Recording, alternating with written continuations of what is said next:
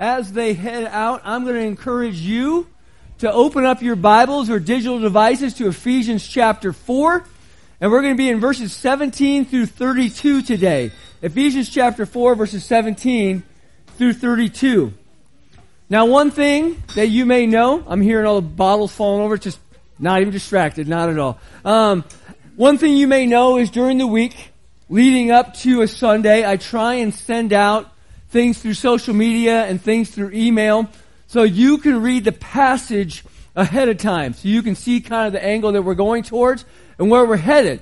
Now, if you had an opportunity to read this passage this week in Ephesians chapter 4 verses 17 through 32, you might have seen that this passage has some tough words describing those who are unbelievers as well as an in your face challenge to those who call themselves believers. He's saying, hey, you guys gotta live differently. And it's a tough thing for us to see because so often there's this weird gray area between the unbeliever and the believer that we have a tendency to fall into. But he says, I want you to think differently. I want you to live differently because you are different. You are different in Christ. You have a new life. Or as Paul says in verse 24, you put on a new self, which should result in a new walk. And as we're going to see over the next couple of weeks in chapter 5, we're going to see that leads to a, wa- a new walk in love. In a new way to walk in light and a new way to walk in wisdom. But before we get too far into what we're going to talk about, let me ask you a question. Have you ever heard the phrase or the word doppelganger? Do you know what it means? A doppelganger by definition, is somebody who is remarkably similar or double to you. A look-alike that is not related to you. The reason why I ask that is because it is said that we all have a doppelganger in the world, and some of us are fortunate enough to have met them. And I ask also because of this. Last week in our Walk Worthy series, as we continued in Ephesians, we talked about using our diverse gifts for the unity of the church. We talked about how each individual has a function within the body for the greater whole, the church. And we actually stopped in Ephesians 4, 15 and 16 that told us the church should look like Christ. Our doppelganger should be Christ. And when we look at that, my question for us today that we're going to dive into is, what does our church look like? What does our church look like? Who is our church's doppelganger. Now, while the hard truth here is, unlike us as individuals, we have a few million or maybe even billion choices for a doppelganger. The church has two. It's either the world or it's Christ. That's it. That's all we have. So who is it? Do we look like the world? Do we look and act like the unbelievers that we see around us every day? Do we talk like them? Do we think like them? And do we value what they value? Do we mirror their lives? Or, on the other hand, do we look like Christ? Do we talk like Christ? Do we walk like Christ? And do we think like Christ? Which, by the way, is completely different than those of the world. Here in the book of Ephesians, the Apostle Paul is actually asking the church at Ephesus this very question. He's saying, you know, who do you look like? Do you look like the world or do you look different like Christ? And our answer to that question really is incredibly important. Some may ask, well, why? Why does it matter? Why does it matter what we look like and what we talk like? Well, because everything literally hinges on the answer to this question. If we claim to be followers of Christ, but our doppelganger is the world and we look like the world and we talk like the world and we act like the world, we might just be lying to ourselves about being followers of Christ. I know that's a tough statement. But it's kind of like the old saying if it walks like a duck and looks like a duck and quacks like a duck, then it's probably a duck. So let's remember that. But if our doppelganger is Christ, if we are becoming more like Him in our thoughts and more like Him in our actions and more like Him in our words, I truly believe we are on the right path and we are where we need to be as Christians. In today's passage, I'm going to tell you this right here, right now. Paul lays it all on the line. He pulls no punches. So today, my message will pull no punches. Some of you are not going to like it. I'm just going to lay that out now. Some of you are going to be challenged. Some of you are going to be angry. But Paul says it, not me. So be angry at him. Okay? I'm just passing it along for you, okay? Here's what he says. He says, I want you to make an honest assessment of yourself. I want you to make an honest assessment of the church. And I want you to make an honest assessment so much so to just be real. Don't lie to yourself. Don't lie about what we think. If we look like Christ, praise God. But if we do not, if we look like the world, he says, repent and return to following Jesus. It's that simple. Remember, Paul spent the first half of the letter telling believers who they are by the grace of God. About the riches we have in Christ because of that grace of God, and that you've been forgiven of your sins, that you've been adopted into His family, His heavenly family, and it was on purpose and for a purpose. Chapter 4 starts telling us what that purpose is all about. And it's laid out in the second half of this book. Our response to everything that God has done. Because of the grace of God in our lives, that we should be changed and we should be being changed. Paul shows some of that truth by contrasting us with how the unbeliever thinks and acts and how we should think and ask. So if you have your Bibles open again, Ephesians chapter 4, starting in verse 17, says these words.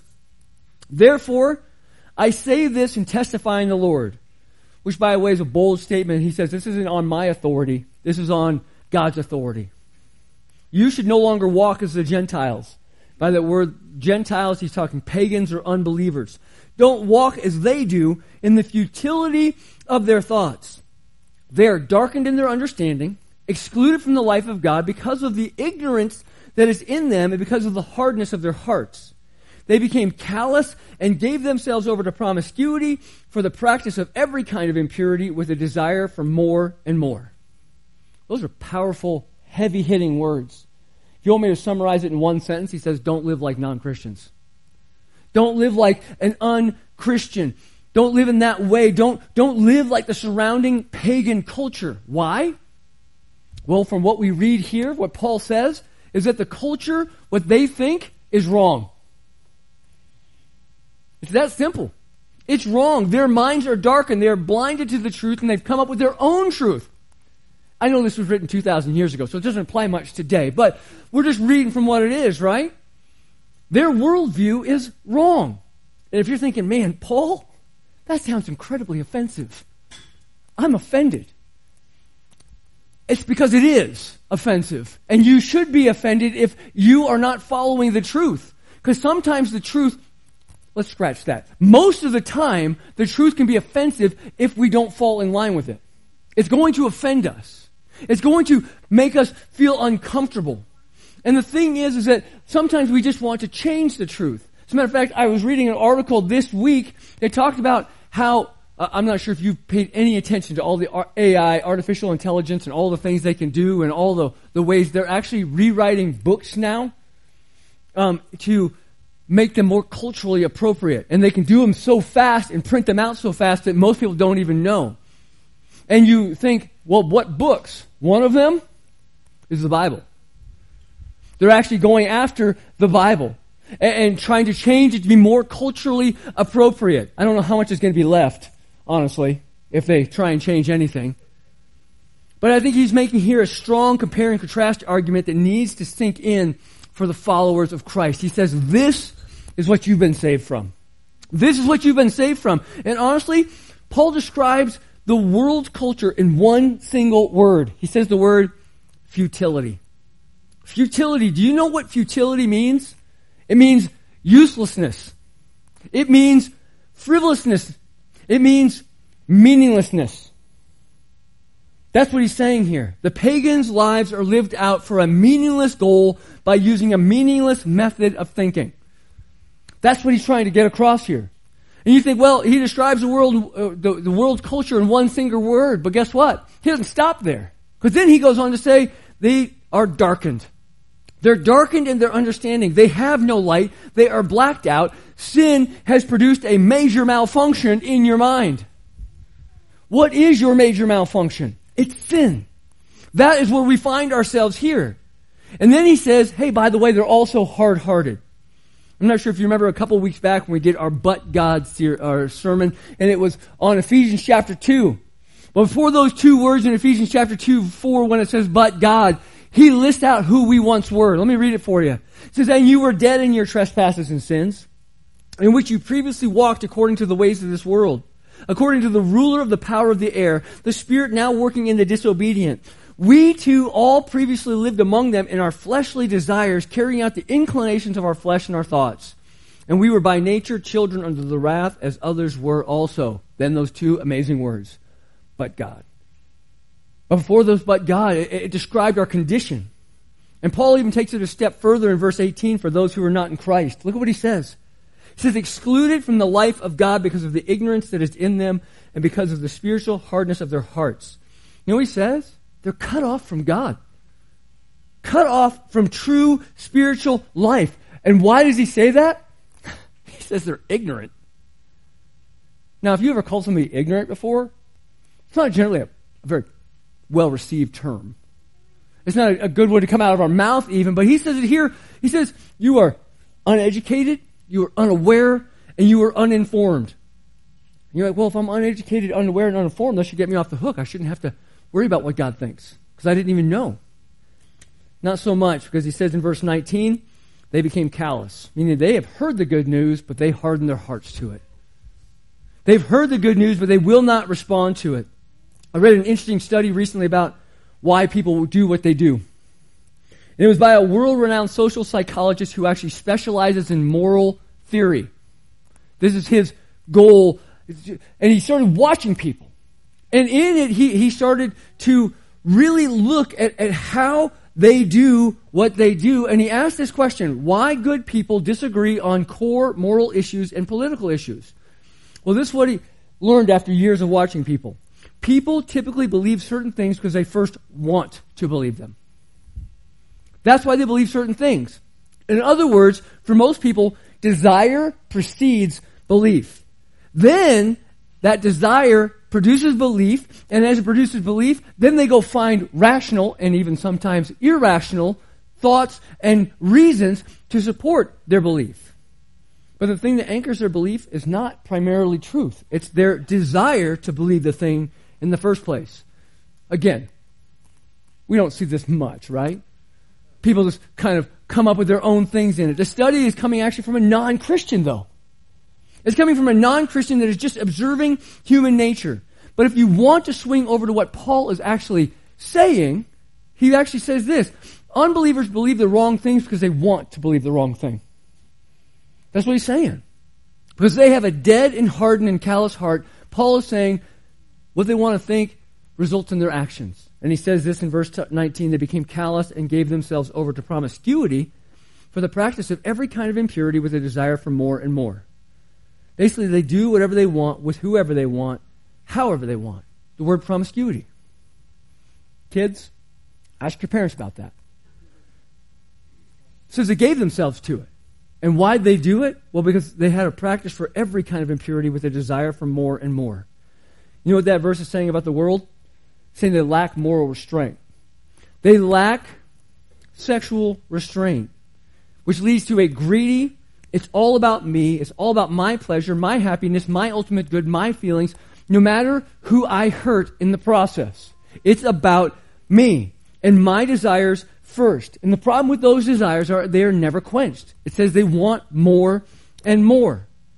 Ultimately, it's about how they pervert what God has wanted for them, but they don't care because they're callous. So they continue to want more and more, and here's the thing I keep using the word they. If you are walking in the world, it is not they, it is you. And that's something we have to repent of as a follower of Christ. The wanting more and more. I'm not sure if you uh, ever watch TV or walked into any store this month, but you'll see the more and more. You'll see the desires of more and more. And, and you have to ask this question How did it get like this? How did it get like this? And, and I'm probably going to say something that's going to make somebody mad, and I, I don't even know if I should apologize for it, but back in 2008, when the government thought it was right to define, or sorry, redefine God's definition of marriage, it began a slippery slope. And I, I said it then. I'm like, this is a bad thing, and we're going to see bad results happen. And the response I generally got from people was this it was, no, love is love. Love is love, and, and not only is love is love, it's just marriage. It's two people who love each other, and they're just getting married. And I'm like, but the Bible tells us they want more and more. And it's going to be a slippery slope that's going to, to lead to all sorts of other things. Because of the darkened world wanting more and more, they just can't redefine marriage. They're going to want to redefine sexuality. They're going to want to redefine gender. They're going to do twisted things in a darkened world that are going to start involving children. Here's the deal. That was said in 2008. It's been 15 years. Here we are. Here we are. And when I look at that, I would love to say, I told you so. Because I tend to gloat when I win. But I didn't win. That's the problem. First of all, because there's no winner in this. And second of all, Paul already said it 2,000 years ago. He said, sinners are going to sin. Why are we surprised when they do? He says, in their greed, their sinful desires are going to grow. Unsaved people have not changed, and they won't unless they meet Jesus. As a matter of fact, Paul goes into greater detail in Ephesians chapter 5, verses 3 through 14, which we'll talk about in a couple weeks. But if you want to look at Romans chapter 1, verses 18 through 32, you'll see him go into greater detail. If you look at Galatians chapter 5, verses 16 through 21, you're going to hear what he has to say. But I'll give you the basic foundation of both of those. The corrupted nature of humanity is due to sin that gives way to idolatry, and that idolatry generally revolves around self. And that leads to immorality. And that leads to a total corruption of the self. And that's why it says at the end of 22, the old self that is corrupted by deceitful desires. To be honest, left to ourselves and our sinful desires and our selfish desires, left to our feelings and our pleasures, we are vile people. And I say we, even though some people may, may seem less vile, all are in desperate need of Jesus. Remember what verse 18 says. All of this leaves all of us cut off from God. A mind that rejects Christ leads to a life that rejects Christ, leads to an eternal life that uh, uh, rejects Christ. And you might be thinking, man, Paul is pretty tough on unbelievers here. But here's something we need to remember. What is the point of this passage and what is the point of this book? It is that you are made worthy so you can walk worthy. You are made worthy for a purpose. God doesn't just change your identity, He changes your activity. He says, no longer walk as the Gentiles do. Paul is writing to new converts at Ephesus and explaining to them how the grace of God should change their lives in a real and tangible way. And how all of these things are actually for the benefit of the church and for the glory of God. And Paul is calling believers to sanctification which is changing and becoming more like Him. But at the same time, He's also pointing to the need that the unbelievers need salvation, and that is our job to take it to them. That is what we're called to do. And I said it up front, we need to get real. We need to ask ourselves the hard questions and be honest in our answers. As a believer in Christ, how is your thinking? How is your thinking? How is your view and knowledge of Scripture? Are you learning and living out the whole truth of God's Word? Or are you living, as Paul says, ignorantly? And only living on the parts that you want to believe? Is your desire coming before the truth?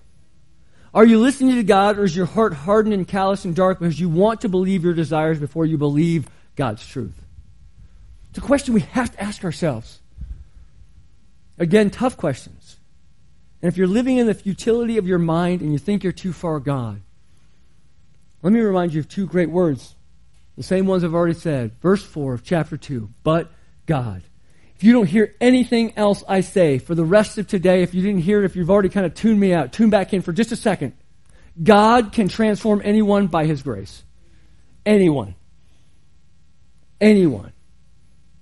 We have no idea how many in the church at Ephesus matched the darkened description, only to be made into a new creation. Paul's laying it out, and the point is clear. As a new creation, we're supposed to think different. You know what's funny? There was an ad slogan back in the 90s for a now popular computer company. It wasn't quite as popular then, but the company was Apple. And Apple adopted the slogan, think different. And the reason why they did is because at, at the time there was a larger computer company by the name of IBM that actually had the idea and slogan of think. If you have an IBM, which is probably like three of you, um, if you have an IBM, their, their laptops were actually called ThinkPads. So what A- Apple did is they specifically went out to challenge the thinking of IBM and said, hey, we need to stand out and we need to be different from our competitors and not blend in. So we will think different. Well, the reason why I tell you that is this. If we could just adopt that idea, if we could just think different, we too would stand out as lights in this dark world. Did Jesus say that at some point in time? Pretty sure he did. You might want to check Matthew chapter 5 for that one. Think different. Thinking differently leads us to living differently, which leads us to acting differently, which leads us to, to talking differently and loving differently and, and responding to the truth differently. We've been able to and able to live holy lives by the power of the Holy Spirit. Can I just challenge you to plug into it? To plug in and charge up by the Spirit. That's what Paul lays out next in verses 20 through 24. He says, This is how we live as a new creation with a new identity. But that is not how you came to know Christ. Assuming you heard about him and were taught by him as the truth is in Jesus. To take off your former way of life, the old self that is corrupted by deceitful desires. To be renewed in the spirit of your minds, and to put on the new self, the one created according to God's likeness in righteousness and purity of the truth. Paul says, this is why you can't live as pagans. Because as a follower of Christ, you have been given a Christ-centered education. Not just an informational education, but a transformational education that has changed you and is changing you. So how are we transformed? Well, first in this Christ-centered education, we have to understand this. Christ is the subject. It says you came to know Christ, or if you have the ESV, it says you learned Christ. Christianity is about knowing a living being the person of Christ. Not just knowing about him, like you know about George Washington or some other historical figure. It's about knowing and developing a relationship with him. And that's what leads Paul to say this in verse 21. He says, assuming you've heard about him and were taught by him as the truth is in Jesus. Paul knows that the church of Ephesus has had its fair share of false teachers come through since his last visit. He says this, a question that we all need to know. Do you know the real Jesus?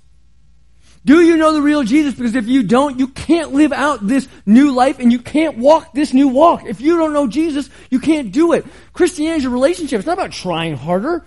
It's not about following rules. It's not about moral obligation or attendance to church. It's not about believing in a God or doing good things. It's not even about your feels when you go to a religious event and they do a great job of manufacturing tingles on your arm.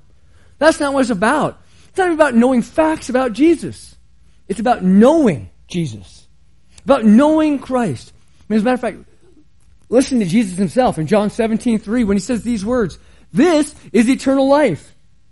That they may know you, the one true God, and the one who have sent, Jesus Christ. Again, let's get real. Do you know Jesus personally? Do you know him?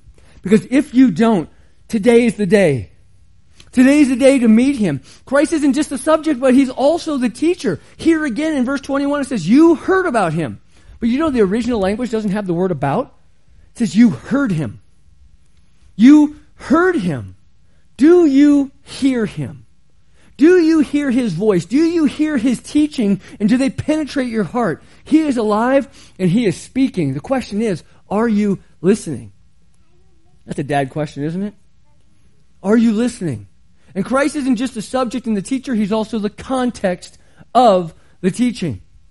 He's the context of it all. See, you were taught by him, or some translations say in him. He is constantly teaching. He's constantly teaching us. I know he's constantly teaching me. I know he's constantly challenging me in my thinking. I know he's constantly working on me as I'm in his presence, as I'm in his word, and as I'm conversing with him in prayer. But you know what? When I'm not doing those things, I know it. Do you know it?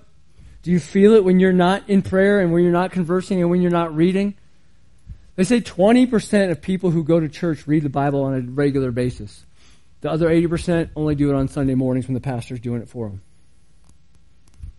How do you, how do you survive in the Christian life? How, how do you have the, the strength to make it through? Because see, when I'm not doing it, I know it, but you know who else knows it? Everybody who's around me. Because the words we're going to read here at the end of this talk about bitterness and anger and malice and slander, all those things that tend to bubble up to the surface when I'm not in the Word. But when I am, the things, the power of Christ holds those down. He is the context. He's not just a subject teacher in context, he's also the truth. The result of teaching that is centered on Christ, that comes from Christ, and is the context of our relationship with Christ, I can guarantee if you're in it, you're walking in the truth. You're walking in the truth because Jesus is the truth. Again, I'm going to say something that's probably contrary to who knows if YouTube's already shut us down from the things I've already said, but if, if they haven't yet, this might be it. The truth is not based on some darkened thought process by a group of people who want to be cut off from God. The truth has nail scarred hands and he's alive. Jesus is the truth. Find him and find real life. But he doesn't stop there. He goes on in verse 22 through 24. Paul says to take off that former way of life, the old self that is corrupted by deceitful desires, to be renewed in the spirit of your minds, and put on the new self, the one created according to God's likeness in righteousness and purity of that truth that we just talked about. Three things take off, be renewed, put on. Take off, be renewed, put on. There's discussion about when this happens. Scholars like to sit around and talk about these kind of things. They say, is it a conversion or are they a requirement that needs to happen after conversion?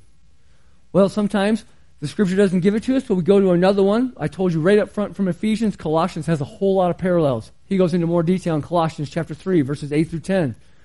So, but now put away the, all the following anger, wrath, malice, slander, and filthy language from your mouth. Do not lie to one another, since you put off the old self with its practices and have put on the new self. You are being renewed in the knowledge according to the image of your Creator.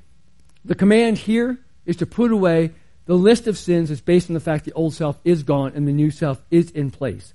Basically saying the old self is gone, the new self has come, so we need to live like it by putting away sin constantly, continually. Walk differently, live differently. Leave behind the old. Leave behind the old. A new life is now and forever. Here's the thing I think about when I think about this. I didn't go into a lot of detail, uh, even when it, at the beginning of Ephesians, when it says we're adopted into his family. But being Father's Day, I get to go into a little bit of detail and brag on my kids a little bit. I have seven amazing kids, three of which are biological, four of which are adopted. I'm going to speak about the ones that are adopted here for just a second. Because when we walked in and met them. Christy's the only one that actually got to go to an orphanage when she got glory. But the other ones, we, we were met someplace else. But when she went into the orphanage to get glory, this I can be a little bit more specific with, the orphanage was a dump. The, the, the, old life that she had was a dump. She was two years old, a little over two years old, and weighed 13 pounds because in that orphanage she got one bottle a day. She was wearing used hand me down clothes. One of my favorite pictures is Ndale, our, our first little guy we brought home from Ethiopia. The very first picture we got from him, he's covered in snot and he's wearing like a baby's bonnet. He looked like a little girl, kind of. But he was just disheveled. And Glory looked weak and frail. And I think about that and I say that because of this. What if they had not been taken out of their old situation? What if they had not been taken out of their old clothes? What if they had not been saved from their old lives? What if? I'll tell you right now, the doctors told us Glory would be dead. She would not have survived. As a matter of fact, if we hadn't brought her home three, four weeks before COVID started, she wouldn't have survived that either. She was in heart failure when we brought her home. You, you put that into practice and you think about that. I'm not bragging on anything that we did, but I can say I can look to God and say, look what He did. Because He did that for us. He took us from the old life. He took us from the old clothes. He took us from the old situation and He brought us into new. And we should be flourishing in it just like my kids are now. But too many times we want to go back to the garbage. Too many times we want to lean back into that and say, well, but that's what everybody else is doing. I don't want to offend anybody. I don't, you know, whatever excuse we try and come up with. And God's like, no, no, no. Focus on me. See how I've changed you, and let me continue to change you. He says to put off that old so we can be renewed continually by the Word of God, by the Spirit of God. And you know, this is the first time that He's given us a responsibility. You see, this is us taking action. We can't renew ourselves, but we have to put off the old and we have to put on the new. That's, that's our responsibility in all of this. The first time we see it, or other times we see it, again, there's that Colossians parallel. Colossians 3 says we need to set our minds on the things above. Romans chapter 12 says we need to lay down ourselves as a, as a living sacrifice. But the next words say, stop conforming to the patterns of this world. Stop being like the pagans. Instead, we are supposed to be laying ourselves down as a living sacrifice and allowing Him to renew our minds and transform us. Philippians 4 says, meditate on the good and right and true things. God's going to do some amazing things in you and through you if we do it. Remember, Paul's writing to the church. He wants the church to do this so he can do amazing things. But first, we got to put off that old stuff. Paul wraps up this passage here, and honestly, um, I made a mistake. Mark that down in your calendars. I don't say that often. I, I, made a mistake that I thought I was supposed to go all the way through 32, but on my calendar that I had written down, I was only supposed to go and stop right there. So I started looking after I'd done all the work. I'm like, no, we can squeeze it in. So here we go. All right. These last couple of verses here, it really talks about us having to replace sinful habits with righteous and holy ones. He, he's laying it out for us. He says these switches here are going to have relational consequences involved, both with the church. Again, Paul's writing to see us work together for the glory of God, but also relationship consequences with God. Paul says, as we turn away, and you know what turn away means? Means to repent. We turn away from our sins. We must also turn towards God. There's a negative of stop doing bad, but then there's the positive of start doing good. So for time's sake, I'm not going to read the whole passage. You guys can read it, but I'm going to highlight the, the good and the bad in each one. The first one he mentions is lying versus speaking the truth. The old self would lie. The old self would tell half truths. The purpose of it? Selfish gain. Selfish gain. That's why we lie. We don't want to get in trouble. We don't want somebody else to get the better of us. And sometimes we tell a half truth so we can get the better of them. That's the old self. The new self is going to focus on the truth even if it doesn't benefit us. There's something else I want you to see. What it says about that lying it goes a little deeper than what we might think. Romans chapter 1, verse 25, it says, And they, being the pagan world, exchanged the truth of God for a lie. We got to stop the lies. We got to trying to exchange the truth of God, we have to adopt the truth of God. Speak the truth of God. Sinful anger versus sinless anger. Old self. Anger. Why do we get angry? To get our way, right? To try and dominate. New self, angry at the things that anger God, what we call righteous indignation toward unholiness, toward sin, toward justice. Next thing he lists is stealing versus working and giving. The old self. Why do people steal? To take advantage of others. It doesn't have to be a physical theft. It could be stealing in any way, shape, or form. He says that's got to go. The new self works hard and shares with those in need. As a matter of fact, John Wesley put it this way work as hard as you can, make as much as you can, and then give as much as you can. Because it's not about you. Corrupt talk versus edifying talk. And I'm going to take a little bit more time on this one. Because Paul's telling his followers of Christ to, to get rid of foul language. Now, that word foul there is actually referring, or it has two other references in the New Testament one to rotting fruit, and the other one to rotting fish. So, what's he actually trying to say here? That word foul, he gives us a picture saying, hey, these things are rotten and they give no nourishment to the one who receives it. As a matter of fact, you give it to him, it's going to make him sick. So, the same of that rottenness that comes from our mouth, straight from a rotten heart. What are some things to be included? Because that's what we always ask as a Christian. How far can I go? That's, that's our immediate question. What's included in foul language? Well, lying, abusive language, vulgar references.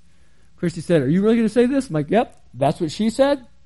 If you watch The Office, you know what I'm talking about. That might be a bit of a vulgar reference, right?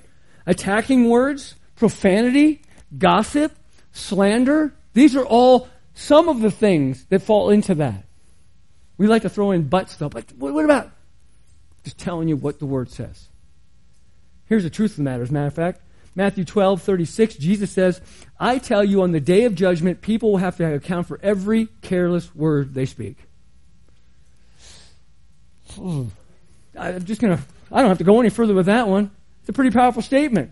But this is what Paul says. How about we replace all the rotten garbage with well chosen, careful words? Words that build each other up. Words that encourage instead of destroy. Words that even correct, but correct in love. This is good for the church, isn't it? That's who he's writing to. But it's also good for families. It's good for spouses. It's good for friends. Edify, grow, encourage. This should be the focus of what comes from our mouths. The last statement he makes is this bitterness and rage versus kindness and forgiveness. Again, I'll go a little bit longer on this one. I'm actually going to read the verses for this one. Verse 31 says, Let all bitterness, anger, and wrath, shouting, and slander be removed from you, along with all malice. And be kind and compassionate to one another, forgiving one another, just as God also forgave you in Christ. Couple of things. The old self gets bitter and resentful for when life doesn't go your way. Anybody attest to that? We get a little bit bitter, especially when it goes better for somebody else. Paul says we got to put off that resentment and bitterness. We got to let go of the festering anger that eats us up. We, have got to let go of the screaming outbursts that express our wrath. We've got to let go of the talk that tears people down, both to them and about them. And we've got to let go of the hostility. And this is the reason why I'm taking a little extra time on this one. Some of the most bitter, angry, hostile people I have ever met in my life, you know where I've met them? In the church should not be the case. That should not be the case, and that's what Paul's saying. A new person is going to put on kindness and forgiveness every day. And you might be thinking in your head, but can I just say this and I have it highlighted? Nope, no buts. No buts. We should be people known for kindness and forgiveness towards each other based on the depth of God's kindness and forgiveness that He has shown to us. Do you realize that Romans chapter 2 tells us that God's kindness actually brings us to repentance? And we should mirror that. And those last eight words of this last verse are a powerful reminder of forgiveness. This is what it says. Just as God also forgave you in Christ. If Jesus can forgive me for all that I've done in rebellion to Him, I think I can forgive others. I think I can. Are there still consequences to a person's actions? Sure. But we need to be known as forgiving people. We need to be known as loving people. We need to be known as kind people. Imagine this for just a second. If we focus on God's love, His love, His kindness, and His forgiveness daily, if that's what we focused on, how would the results be different in our life, in our daily life? If we repent and we turn from our selfish ways and instead turn to Him, what would the results be then? What would it look like in our relationship with each other? What would it look like in our relationship with God if we confess our sins? What's the Bible say? He's faithful and just to forgive us our sins and cleanse us from all unrighteousness. What if we actually believed that truth? Because a lot of times we don't want to confess our sins. We want to hold on to those bad boys. We, we, we want to live by them. We want to hold on to the things that aren't going to affect us in our daily living if we confess, what will happen? If we begin to think differently in Christ, we will begin to act, live, and love and walk differently. The challenge here is take off the old clothes and put on the new and walk worthy. Can we just pray that God would give us the power to do so, to give us faith, to trust what He says, and live it out in our lives? Let's pray together. Father, thank you again for your words. They're hard words, they're challenging words. They're words that I will have to hold account to even when I get home this afternoon. But they're words that are the truth. They're the words that offend my sinful being, but they are still the truth.